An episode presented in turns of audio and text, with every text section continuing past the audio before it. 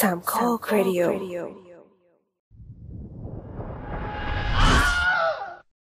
เรื่องราวทั้งหมดเริ่มต้นขึ้นเมื่อสตาร์ลอดสมัคร HBO Go เพื่อจะมาดูซีรีส์ Barry และอื่นๆ แต่ระบบที่โคตรห่วยมากๆของมันห่วยยิ่งกว่า Hotstar ซะอีก ทั้งๆที่ราคาก็แพงกว่าอีก สงสัยคงจะแพงที่คอนเทนต์ละมั้งทำให้ไม่ต่ออายุ ทีนี้เมื่อใกล้จะหมดอายุก็เลยหาคอนเทนต์ที่หาดูได้ยากจากที่อื่นไปก่อน อะไรที่แมสแมสหาดูได้ง่ายจากหลายที่ก็ไม่เอา ก็เลยไปเจอหนังผีจากญี่ปุ่นเรื่อง Ring คำสาปมรณะก็เหมือนได้รื้อฟื้นหนังแนว J Horror ที่ห่างหายไปนานมากๆ พอไปสืบค้นข้อมูลต่อว่ามันมีกี่ภาคกันแน่ ก็ต้องเอามือทาบอก เอ้ย เอามือทาบอกตกใจ มันมีหลายภาคมากกว่าที่คิด และนำไปสู่แฟนชายผีเฮียนที่ใกล้เคียงกันอย่างจูออนด้วย ใครจะร้อนกว่ากัน ระหว่างซาดาโกะจากริง กับคายาโกะจากจูออนตลอด 4K กับรายการ The Spin-off รายการที่จะสปินคุณออกไปพบกับสิ่งละอันพันละน้อยที่คุณอาจมองข้ามไปในโลกภาพยนตร์ จะพาไปหาคำตอบกัน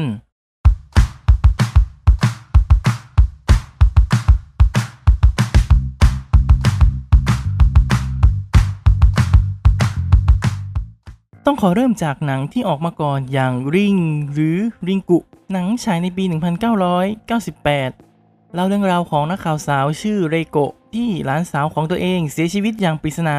และที่น่าสงสัยยิ่งกว่าคือเพื่อนของเธออีก 3 คนที่ไปเที่ยวกระท่อมกลางป่าด้วยกันเมื่ออาทิตย์ก่อน ก็ได้เสียชีวิตลงพร้อม ๆ กันด้วยสาเหตุปริศนา ระหว่างนั้นก็มีตำนานเมืองเล่ากันในกลุ่มเพื่อนของหลานสาวว่า มีวีโอเทปปริศนาที่ใครได้ดูจะต้องเสียชีวิตใน 7 วันต่อมา เธอได้ยินจึงได้เดินทางไปที่กระท่อมที่พวกเด็กๆไปพักกัน จึงได้ไปเจอวิดีโอเทปม้วนหนึ่งเป็นภาพขาวดำของสิ่งต่างๆ ที่ดูไม่เกี่ยวข้องกัน แต่เห็นหญิงสาวปริศนาและบ่อน้ำกลางป่า หลังจากวิดีโอจบก็ได้รับโทรศัพท์ปริศนา ที่เป็นเสียงแหลมปรี๊ดชวนปวดหัวอย่างมาก จนคิดว่าเธอน่าจะถูกคำสาปของวิดีโอเทปไปเสียแล้ว จึงไปขอความช่วยเหลือจากทาคายามะ สามีเก่าที่เป็นไม่รู้จะบรรยายยังไง แต่ใกล้เคียงกับจิตแพทย์ล้วกัน จนได้พบว่าเป็นคำสาปของหญิงสาวที่ชื่อซาดาโกะ ทั้งคู่จึงออกตามหาซาดาโกะเพื่อหยุดยั้งคำสาปหนังได้ฮิเดโอะนากาตะมากำกับ วางตัวเป็นหนังผีญี่ปุ่น แต่ก็ผสมแนวสืบสวนสอบสวนเข้าไปด้วย ซึ่งกิมมิคของการดูวิดีโอน่าจะได้รับแรงบันดาลใจมาจากดำเนินเมืองร่วมสมัยของญี่ปุ่น ที่ชาวเมืองชอบสรรหาแต่งเรื่องราวสยองขวัญมาเล่ากันในวงสนทนา ให้บรรยากาศมันตื่นเต้น โดยริงดัดแปลงจากนิยายชื่อเดียวกันของโพจิซูซูกิที่วางจำหน่ายในปี 1991 โดยยกเขาโครงมาแทบจะเหมือนกับต้นฉบับ แต่ปรับให้ตัวเอกเป็นเพศหญิง จากต้นฉบับเป็นเพศชาย และทาคายามะกลายมาเป็นสามีเก่า จากต้นฉบับที่เป็นเพื่อนสนิท จังหวะของหนังค่อนข้างดี ผสมกับการเล่าตำนานเมืองได้อย่างร้อนลึก หนังได้เสียงตอบรับออกไปทางค่อนข้างดี จริง ๆ ทางสตูดิโอโตโฮหลังจากได้สีสร้างหนังจากนิยาย ก็สร้างหนังสองเรื่องแทบจะฉายพร้อมกันเลย คือ Ring และอีกเรื่องคือ Spiral ชื่อไทยว่าสไปรัน พันอาถรรพ์เล่าเรื่องราวของอันโดะเพื่อนสนิทของทาคายามะที่เป็นอาจารย์หมอ ต้องมาชนะสูตรศพเพื่อนรักของตัวเองที่ โอ้ลืมไปเลยว่ามันสปอยภาคแรก แต่มันจะเป็นต้องเล่าจริงๆ เพราะพอดดำเนินต่อจากการตายของทาคายามะจากภาคแรก เมื่อเพื่อนสนิทของเขาเสียชีวิตอย่างปริศนาเขาก็ตั้งข้อสังเกตว่ามันเกี่ยวข้องกับเชื้อไวรัสหรือไม่ และระหว่างชนะสูตรก็ได้พบกับเศษกระดาษภายในร่างกายของทาคายามะ ที่บอกใบ้ถึงความลับที่ทำให้เขาเสียชีวิต หนังภาคนี้ดัดแปลงจากหนังสือเล่มที่ 2 ของซูซูกิในชื่อเดียวกัน ซึ่งจะเฉลยว่าคำสาปของซาตาโกะเป็นเชื้อไวรัสรูปทรงเหมือนวงแหวน จึงถูกเรียกว่าริงโอ้โห ช่างคิด ตัวนิยายก็เหมือนว่าจะผสมแนวไซไฟและแฟนตาซีเหนือธรรมชาติเข้าไป จนห่างไกลจากแนวสยองขวัญ ตัวหนังก็ดำเนินตามโครงเรื่องส่วนใหญ่ของนิยายเช่นกัน ได้โจจิอีดะมากำกับ แต่เสียงตอบรับของภาคนี้ตรงข้ามกับริงทุกอย่าง อาจจะเฉพาะห่างไกลจากแนวสยองขวัญและการไม่ซื้อแนวไซไฟของแฟนหนังเท่าไหร่ ทางโตโฮจึงสร้างภาคต่อที่จะออกมาล้างไทม์ไลน์ใหม่ ให้นากาตะกลับมากำกับได้เป็น Ring 2เข้าฉายในปี 1999 ดำเนินเรื่องต่อจากริงภาคแรก โดยไม่นับสไปรัลเป็นจักรวาลเดียวกันเล่าเรื่องราวของมาอิผู้ช่วยของทาคายามะในมหาลัย และเป็นแฟนสาวของเขา หลังจากที่อาจารย์ของตัวเองเสียชีวิต ก็ได้ออกตามหาเรโกะเพื่อสืบหาสาเหตุการตายของทาคายามะ จนได้ไปเกี่ยวข้องกับวิดีโอเทปต้องคำสาปดังกล่าว ภาคนี้ไม่ได้ดัดแปลงจากนิยายของซูซูกิเลย แต่ถึงอย่างนั้นผลตอบรับดีกว่าสไปรัลอย่างเห็นได้ชัด ทางตงโฮก็ได้สร้างหนังเรื่องต่อไปออกมาอีก โดยจะกลับไปเล่าที่มาของผีสตาโกะว่าทำไมถึงกลายมาเป็นผีเฮี้ยน ได้เป็น Ring Zero เข้าฉายปี 2000 คนประเทศเกาะเวลาทำหนังหรือทำเกมที่เล่าย้อนไปต้นกำเนิดชอบตั้งชื่อว่า Zero แปลกแต่ก็เข้าใจง่าย หนังดัดแปลงจากเรื่องสั้นหนึ่งใน 3 เรื่องของหนังสือภาคที่ 4 ของซูซูกิในชื่อ Birthday โดยจะเล่าย้อนกลับไป 30 ปีก่อนเหตุการณ์ในภาคแรก สมัยที่สตาโกะยังมีชีวิตอยู่ และยังไม่ได้เป็นผีเฝ้าบ่อน้ำผลตอบรับออกมาไม่ค่อยดีเท่าไหร่ โดยคำวิจารณ์ออกไปในแนวทางว่า ดำเนินเรื่องเหมือนกับหนังเรื่องแครีมากเกินไป และไม่ได้ให้เหตุผลของสตาโกะที่หนักแน่นเท่าที่ควร ผลตอบรับโดยรวมของแฟนชายริงถือว่าไม่ได้ประสบความสำเร็จมากนักซูซูกิผู้เขียนก็มีนิยายเพียง 4 เล่มณขณะนั้นสตูดิโอจึงตัดสินใจพับโครงการภาคต่อออกไปก่อน ถ้าฟังมาถึงตรงนี้อาจจะสงสัยว่าหนังดัดแปลงมาจากนิยายเพียง 2 เล่มครึ่งจากจำนวน 4 เล่ม แล้วที่เหลือหายไปไหน นิยายที่สตูดิโอไม่หยิบมาสร้างหนังคือเล่มที่ 3 ใช้ชื่อว่า Loop เล่าเรื่องราวหลังจาก Spiral คาโอรุ นักศึกษาแพทย์ที่พ่อของเขาติดเชื้อไวรัสปริศนา เขาเลยสืบหาสาเหตุจนค้นพบว่าเกี่ยวข้องกับ Loop โปรแกรม simulation ที่เกิดจากซูเปอร์คอมพิวเตอร์จำนวน 100 ตัว โดยมีเป้าหมายในการสร้างชีวิตใหม่ขึ้นมา โปรเจกต์พยายามชุบชีวิตตาคายามะ ตัวเอกจากภาคแรกขึ้นมาใหม่ แต่ลืมคิดไปว่า ตาคายามะติดเชื้อไวรัสริงของซาดาโกะทำให้ไวรัสถูกชุบชีวิต และกลายพันธุ์เป็นไวรัสชนิดใหม่คาโอรุต้องเข้าไปในโลกของ Virtual Reality เพื่อหาทางกำจัดไวรัสซาดาโกะเรื่องสั้นอีกเรื่องจากหนังสือ Birthday ก็จะเกี่ยวข้องกับตัวละครแฟนสาวของคาโอรุที่ชื่อเรโกะเธอออกตามหาแฟนหนุ่มของตัวเองที่หายตัวไป จนได้มาพบโปรเจกต์ลูปเช่นกัน และได้เห็นการตัดสินใจของคาโอรุ ทีนี้ก็เข้าใจแล้วใช่ไหมว่าทำไมมันถึงไม่ถูกสร้างเป็นหนัง ถึงแม้ว่าไอเดียตั้งต้นของภาคนี้จะดูดีมาก เพราะนำวิทยาศาสตร์มาสู้กับผี นั่นคือไซไฟผสมสยองขวัญ และการตีความคำสาปของผีเป็นดั่งเชื้อไวรัส แต่มันเป็นไอเดียที่ถ่ายทอดออกมาเป็นหนังได้ยากมาก และเทคโนโลยี VR ในยุค 1990 ที่นิยายวางจำหน่าย ยังเป็นคอนเซปต์ที่ยากเกินคนทั่วไปจะเข้าใจ จึงไม่รู้ว่าถ้าสร้างหนังแล้วจะเอาไปขายใครกันแน่ ที่อีกฟากหนึ่งของประเทศญี่ปุ่น ทาเคชิ ชิมิสึผู้กำกับชาวญี่ปุ่นที่ชื่นชอบตำนานเมืองอยู่แล้ว โดยสมัยเด็กเขาเคยไปดูการเต้นรำพื้นบ้าน แล้วเขารู้สึกหวาดกลัวนักแสดงที่ทาสีขาวทั่วร่างกาย ในระหว่างที่กำกับภาพยนตร์ในช่วงปี 1990 ก็มีข่าวเกี่ยวกับคดีทำร้ายร่างกายในครัวเรือนเพิ่มสูงขึ้น สร้างความหดหู่ใจให้แก่เขา จึงนำไอเดียทั้งหมดมารวมกันเป็นหนังผี โดยทำเป็นหนังส่งตรงลงแผ่นจำนวน 2 ภาคต่อกัน วางจำหน่ายในปี 2000 ในชื่อว่า Ju On หรือภาษาอังกฤษคือ Ju On the Curse คำว่า Ju On แปลคร่าวๆได้ว่าความแค้น หนังเล่าเรื่องราวของบ้านหลังเล็กๆ ในเมืองโตเกียว ที่ผู้ใดเข้าไปเกี่ยวข้องกับบ้านหลังนี้จะต้องตาย เนื่องจากเคยเกิดเหตุฆาตกรรมในบ้าน และผู้ตายได้ฝังคำสาปความเครียดแค้นไว้ในบ้านก่อนตาย หนังภาคแรกมีความยาว 70 นาที เล่าแบบหนังสั้น 6 เรื่องต่อกัน ตั้งชื่อตอนเป็นชื่อตัวละครหลักของตอน และไม่เรียงตามลำดับเวลา ผู้ชมต้องนำไปผูกทำลายเอาเอง ซึ่งถือว่าเป็นไอเดียที่น่าสนใจ เมื่อเล่าเป็นหนังสั้นทำให้คุมจังหวะแต่ละตอนได้ง่าย มีเรื่องราวเป็นของตัวเอง จังหวะที่ผีโผล่ก็ทำได้ดี ผลตอบรับก็ค่อนข้างน่าพอใจ ในภาค 2 ก็เล่าเรื่องราวต่อเนื่องกัน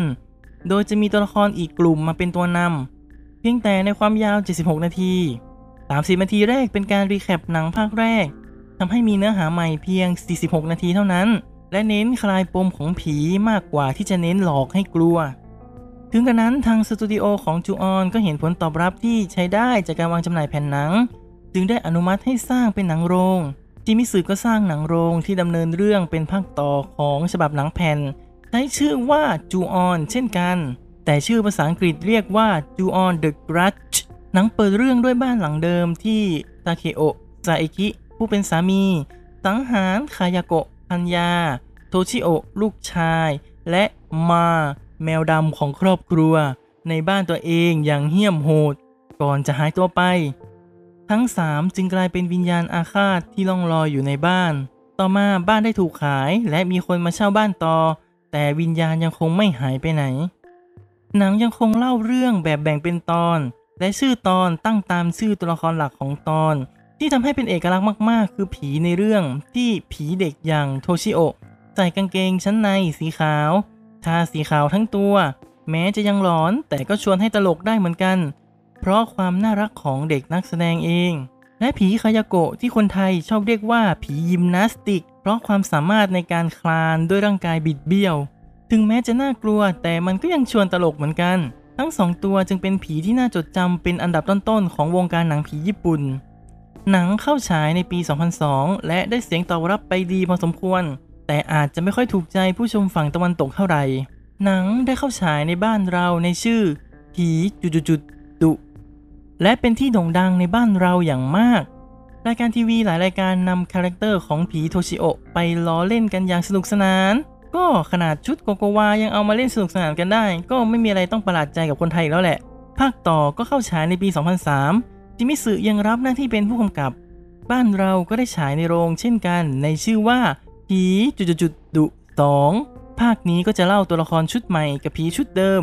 โดยเจาะลึกไปที่ทีมงานถ่ายทำรายการเรียลลิตี้ขนหัวลุก ที่บุกไปถ่ายทำในบ้านของคายาโกะ และทีมงานก็ถูกคำสาปคายาโกะ เข้าครอบงำทีละคน กระแสจูออนในบ้านเรา กระแสจูออนดังในบ้านเรามากๆ แม้จะฉายโรงจนออกแผ่น ยอดขายแผ่นก็ดีมากๆ เพราะความผีญี่ปุ่นมันเฮี้ยน และเข้ากับบริบทบ้านเราได้ไม่ยากนัก แต่ฉบับโรงเหมือนว่าจะจบไปและไม่ได้วางแผนจะมีภาคใหม่ทำอย่างไรดีค่ายหนังแผ่นก็ต้องไปหาอะไรมาขายให้ได้ จึงได้ไปขอซื้อจูออนภาคหนังแผ่นทั้งสองภาค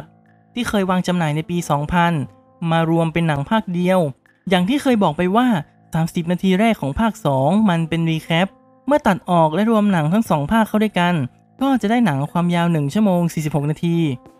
และค่ายหนังแผ่นที่แสนเจ้าเล่ห์ก็ตั้งชื่อว่า ผีจุดๆๆดุ3โคตรล้ำเลยว่ะ เอาภาคแรกสุดมาตั้งเป็นชื่อเป็นภาค 3 แต่พูดก็พูด ฉากสุดท้ายของภาค 2 กับฉากแรกของภาค 3 มันคือสะพานลอยที่เดียวกัน เค้าโครงในอเรื่องเล่าในไทม์ไลน์เดียวกัน